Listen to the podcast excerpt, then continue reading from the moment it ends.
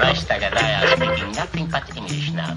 So we should feel at home when we get to America. A very nice idea. to America.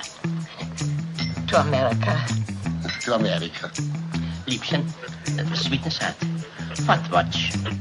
Ten watch. Such much? You will get along beautifully in America. This is Plausibly Live.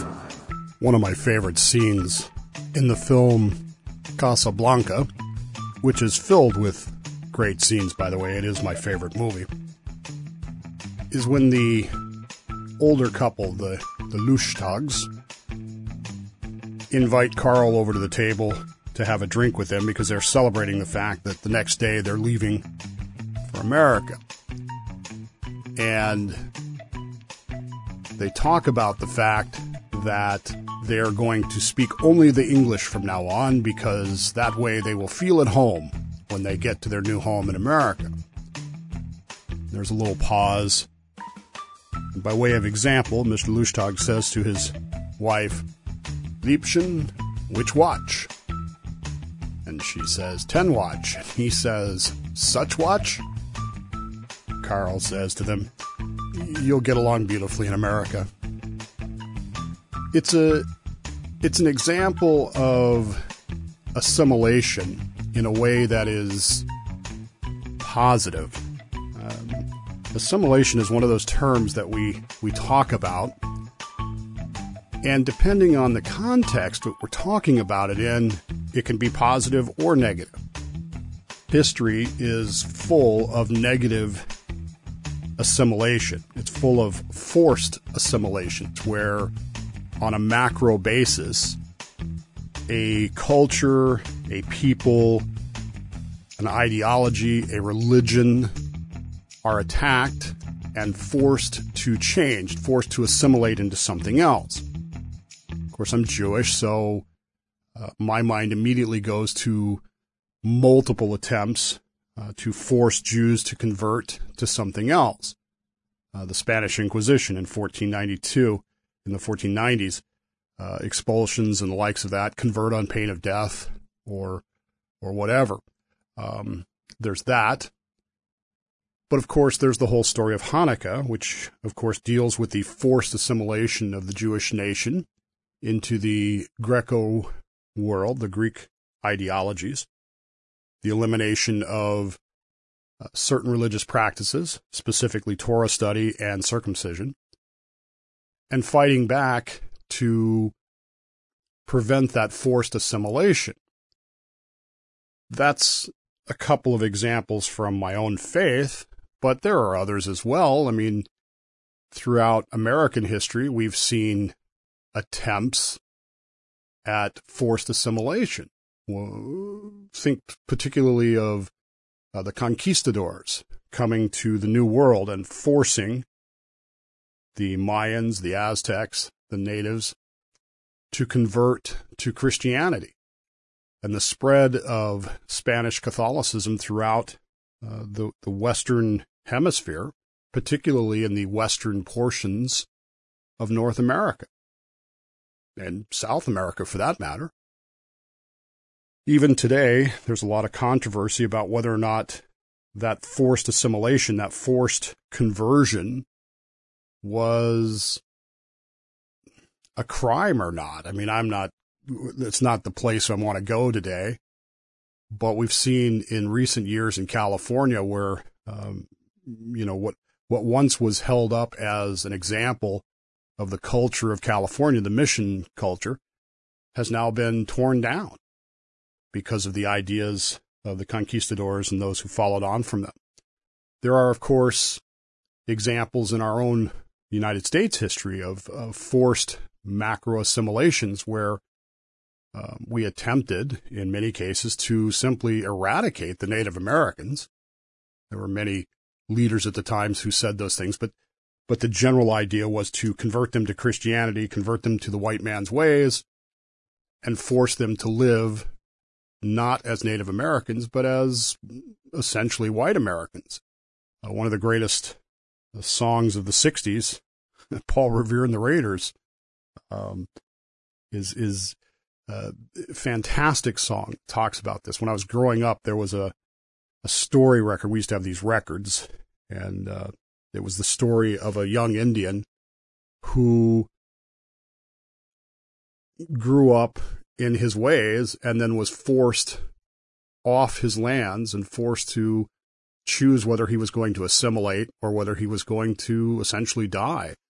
I wish I could find that record. It was had some great songs on it. Anyway, those are just examples of forced macro assimilations throughout history. And this idea that you can force people to change to be what you want them to be. In most cases, forced macro assimilations tend to fail because they're resisted, they're seen for what they are, and while they might be successful, and I'm doing the air quote thing here, in the sense of forcing a national policy, uh, in the end, they tend not to work out very well. But then there are micro assimilations. The Milsurp writer and I were talking last week. It was a it was a wide ranging conversation that started, by the way, about uh, the the Air National Guardsman who leaked the information, and I was venting to him about it. And this conversation, as so often happens with us, uh, went in different directions. And the Milsurp writer, Mike, who has a different background than I do, um, we have a love of history. We share that love of history. We share the love of philosophy of history. I think that's what I'm I'm really coming to learn is that we have a a serious desire to study the philosophy of history, as Will Durant uh, would have called it. And so our conversations tend to get off into different directions. And one of the things that the Milsurp writer and I were talking about was this idea of assimilation in into societal issues because we were talking about how these young people today in the military don't seem to have the same uh, passion for patriotism or nationalism, if it whatever whatever word you want to use there, that we once had. The the idea that he shared with me is that assimilation is not always wrong, particularly when we consider how society changes through the years. Um, I grew up, as you know, in the 1960s and 1970s. This nation is a much different nation today than it was then. We have changed in racial issues. Now, I know that there's a lot of discussion today about race and those kinds of things, but I'm telling you, I grew up in a much different world that doesn't exist anymore. That micro assimilation of society changed how we see those things. Politically, uh, things have changed. But these micro assimilations can also be somewhat insidious. As I said, we, we started out talking about classified materials and the idea of military people, young military people, and the way that they do things. But we ended up talking about this concept of assimilation, which I have been thinking about for several weeks, by the way. And essentially, I've been thinking about this concept of assimilation, particularly from a cultural standpoint, uh, since the day the Dylan, Dylan Mulvaney beer cans came out. One of the things that the Milsurp writer said to me was that assimilation is or can be a survival skill. Now, he was talking about specifically um, the projects, growing up in the projects. Now, I don't know that Mike grew up in the projects. I assume that he did, but that's an assumption on my part. I my experience was much different. My experience with uh, that is based primarily in dealing in social services with people who lived uh, in the projects. And he was right. Assimilation is a survival skill. It's something that allows a person who lives in a certain environment who may not necessarily agree with the concepts, the ideas, the behaviors of that particular society to function within it by assimilating and at least presenting the idea that they support these things. Just by way of example, uh, when I was in Portsmouth, Virginia, I used to take 30 days off every year to run the Salvation Army Christmas Kettle program in Portsmouth, Virginia. And we hired a great number of single mothers, many of whom lived in the projects. And I remember the date very well. It was November 30th. I was taking them home that night after the long work day.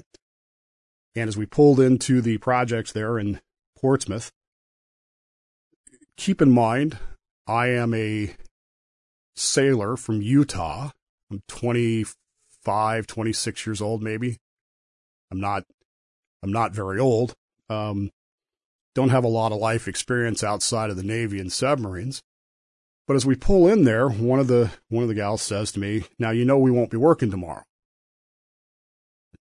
Didn't know that. And I, you know, kind of said, I kind of went into boss mode. Okay. Why? And she looked at me and said, it's Mother's Day. Tomorrow is Mother's Day. Now, this was 1980, I want to say nine, somewhere in there. I had no idea what she was talking about, but this is an example of cultural assimilation where these gals had assimilated into the culture of living in the projects, which meant that on the first of the month, you stayed home. You didn't leave. You didn't go anywhere until the mail was delivered. Why? Because that was the day that the welfare checks were delivered. And if you weren't there, it was very likely to have been stolen. I didn't know that. They thought it was funny that I didn't know that. They explained it to me and I said, okay, well, I understand. We'll, we'll make do without it. We'll, we'll, you got to do what you got to do. Assimilation of that nature when you when you live in a society that dictates how you they didn't want to stay home they wanted to go to work they wanted to get paid they wanted both the dignity of the job and the paycheck but they also knew that if they didn't they would be taken advantage of. This idea of assimilation as a survival skill which is what Milsurp writer said to me really hit home with me. I mean it really did. Because the more you look around, the more you see this happening each and every day. When we talk about cultural assimilation here in the United States, and here in the modern America, you don't have to look far. You do not have to open up much of a newspaper, or if you still read a newspaper or a website, to discover that if you do not assimilate, if you do not accept certain things, if you do not at least present that you accept those certain things, you are very quickly going to be ostracized, if not in today's language, canceled. We saw this with the Dylan Mulvaney thing. We, we, we continue to see it with the LGBTQ, and I don't even like that phrase. I, I would almost limit this to the transgender uh, agenda rather than the full LGBTQ plus ideology, because it's really the trans agenda that's driving this. If you don't come out in support of it, if you don't assimilate, if you don't join in, you're the crazy bigot. You're the, the, the problem. You're the person who is still stuck, you know, in the past and you're the problem we continue to see this over and over again. Uh, after the cans came out, we, we saw the uh, president of marketing for Bud Light come out and explain to us that it was just a bunch of rural cisgendered hicks that were objecting to this, that, that this being forced down the throats of beer drinkers everywhere was just, you know, it was, it was just a bunch of people who are bigots and they need to get with the they need to get with the agenda. And if they're not going to get with the agenda well then they're the problem. Well in this particular case it didn't quite work out because i think what they were trying to do was shift from a micro assimilation to a macro assimilation and as we know macro assimilations tend to fail but on a micro system we still see it every day don't we if you don't if you question anything when it comes to the transgender agenda, you're the bigot. The shooting in Nashville. Who's the victim here? Is it the six people that were killed or the shooter? the ideology that's being presented. And as part of this assimilation, this micro assimilation of cultural ideology, we're being told that our right to free speech, our right to free expression is no longer important because you can't question these things. You cannot do that or else you are the crazy bigot and you need to be canceled. And so we tend to, as a society, maybe not you personally, but we tend to adapt an assimilation as a survival skill. We don't want to get into these stupid arguments. And so we tend to go along to get along because we don't want to be labeled as the crazy bigot. Back in the 1930s, in the Soviet Union, there was a guy who decided that genetics was nonsense. He de- he he determined that this idea of crossbreeding grain to create a more robust wheat, all of that stuff was, was nonsense. He decided that you could simply teach, not making this up, folks, you can go look it up yourself. You could simply teach communist Marxist principles to plants and they would adopt those plant, the, those ideologies. They would convert, as it were, to Marxism socialism and that they would begin to function as good Marxist plants. This guy's name was Lysenko, and his idea was simply to force plants to assimilate into a Marxist society. Now, this was complete nonsense, of course. And the truth was that every scientist in the Soviet Union knew that it was nonsense. But the danger was that Lysenko was good friends with Joseph Stalin. And so if you disagreed with Lysenko, you were likely to get thrown in the gulag, if not shot. And so they began to assimilate into this complete and utter nonsense. This idea that you could teach a plant, an orange tree, to bloom in November and December in the Soviet Union because the orange tree had adopted Marxist principles. You, you, you, know, you hear the story about the emperor's new clothes, and you go, "Well, it's just a, you know, it's a metaphor." This actually happened, folks, and millions of people starved to death because the Soviet Union couldn't grow any grain. Because Lysenko had convinced them that all they had to do was teach the grains, all they had to do was teach the plants Marxist principles, and everything would be great and the scientists who knew better were forced to assimilate, and the truth got suppressed, and common sense got erased, and the truth went away. You know, it's a, it's a sad fact. Liberty cannot survive cultural assimilation. It just can't. If we put ourselves in the position where we can't question anything, where we can't talk about anything, where the, where the right to free speech goes away because it might offend someone, we lose liberty. Liberty goes away. You can no longer determine your self plan, your, your, your self determination anymore if you're being told that if you do not accept crazy stuff, you're just a bigot and you need to assimilate. And reality is most people are going to because it's a survival skill and they don't want to be canceled. They don't want to lose their jobs. They don't want to be ostracized by society. Even though you have, as in the Soviet Union, you have one guy teaching this. It's a very small percentage of America teaching this idea that a man can be a woman and a woman can be a man, but it's loud enough and it's crazy enough that it's forcing this cultural assimilation. This is how you end up with Dylan Mulvaney on a beer can. Not because Dylan Mulvaney has ever done anything worthwhile, certainly hasn't done anything for this nation, but he's an influencer. And by definition, influencers like Lysenko are outsized. They have more influence than they should. because what they're teaching is crazy. And yet, somehow or another, because we assimilate into this cultural idea, we go along with it. Liberty can't survive that. And especially on this day, April 19th, we are reminded that we as Americans hold liberty above all else. You have the liberty to pretend that you're a woman if you're a guy. And you have the liberty to pretend you're a guy if you're a girl. You can do that if you want. What you cannot do is tell everybody else that they have to go along with it.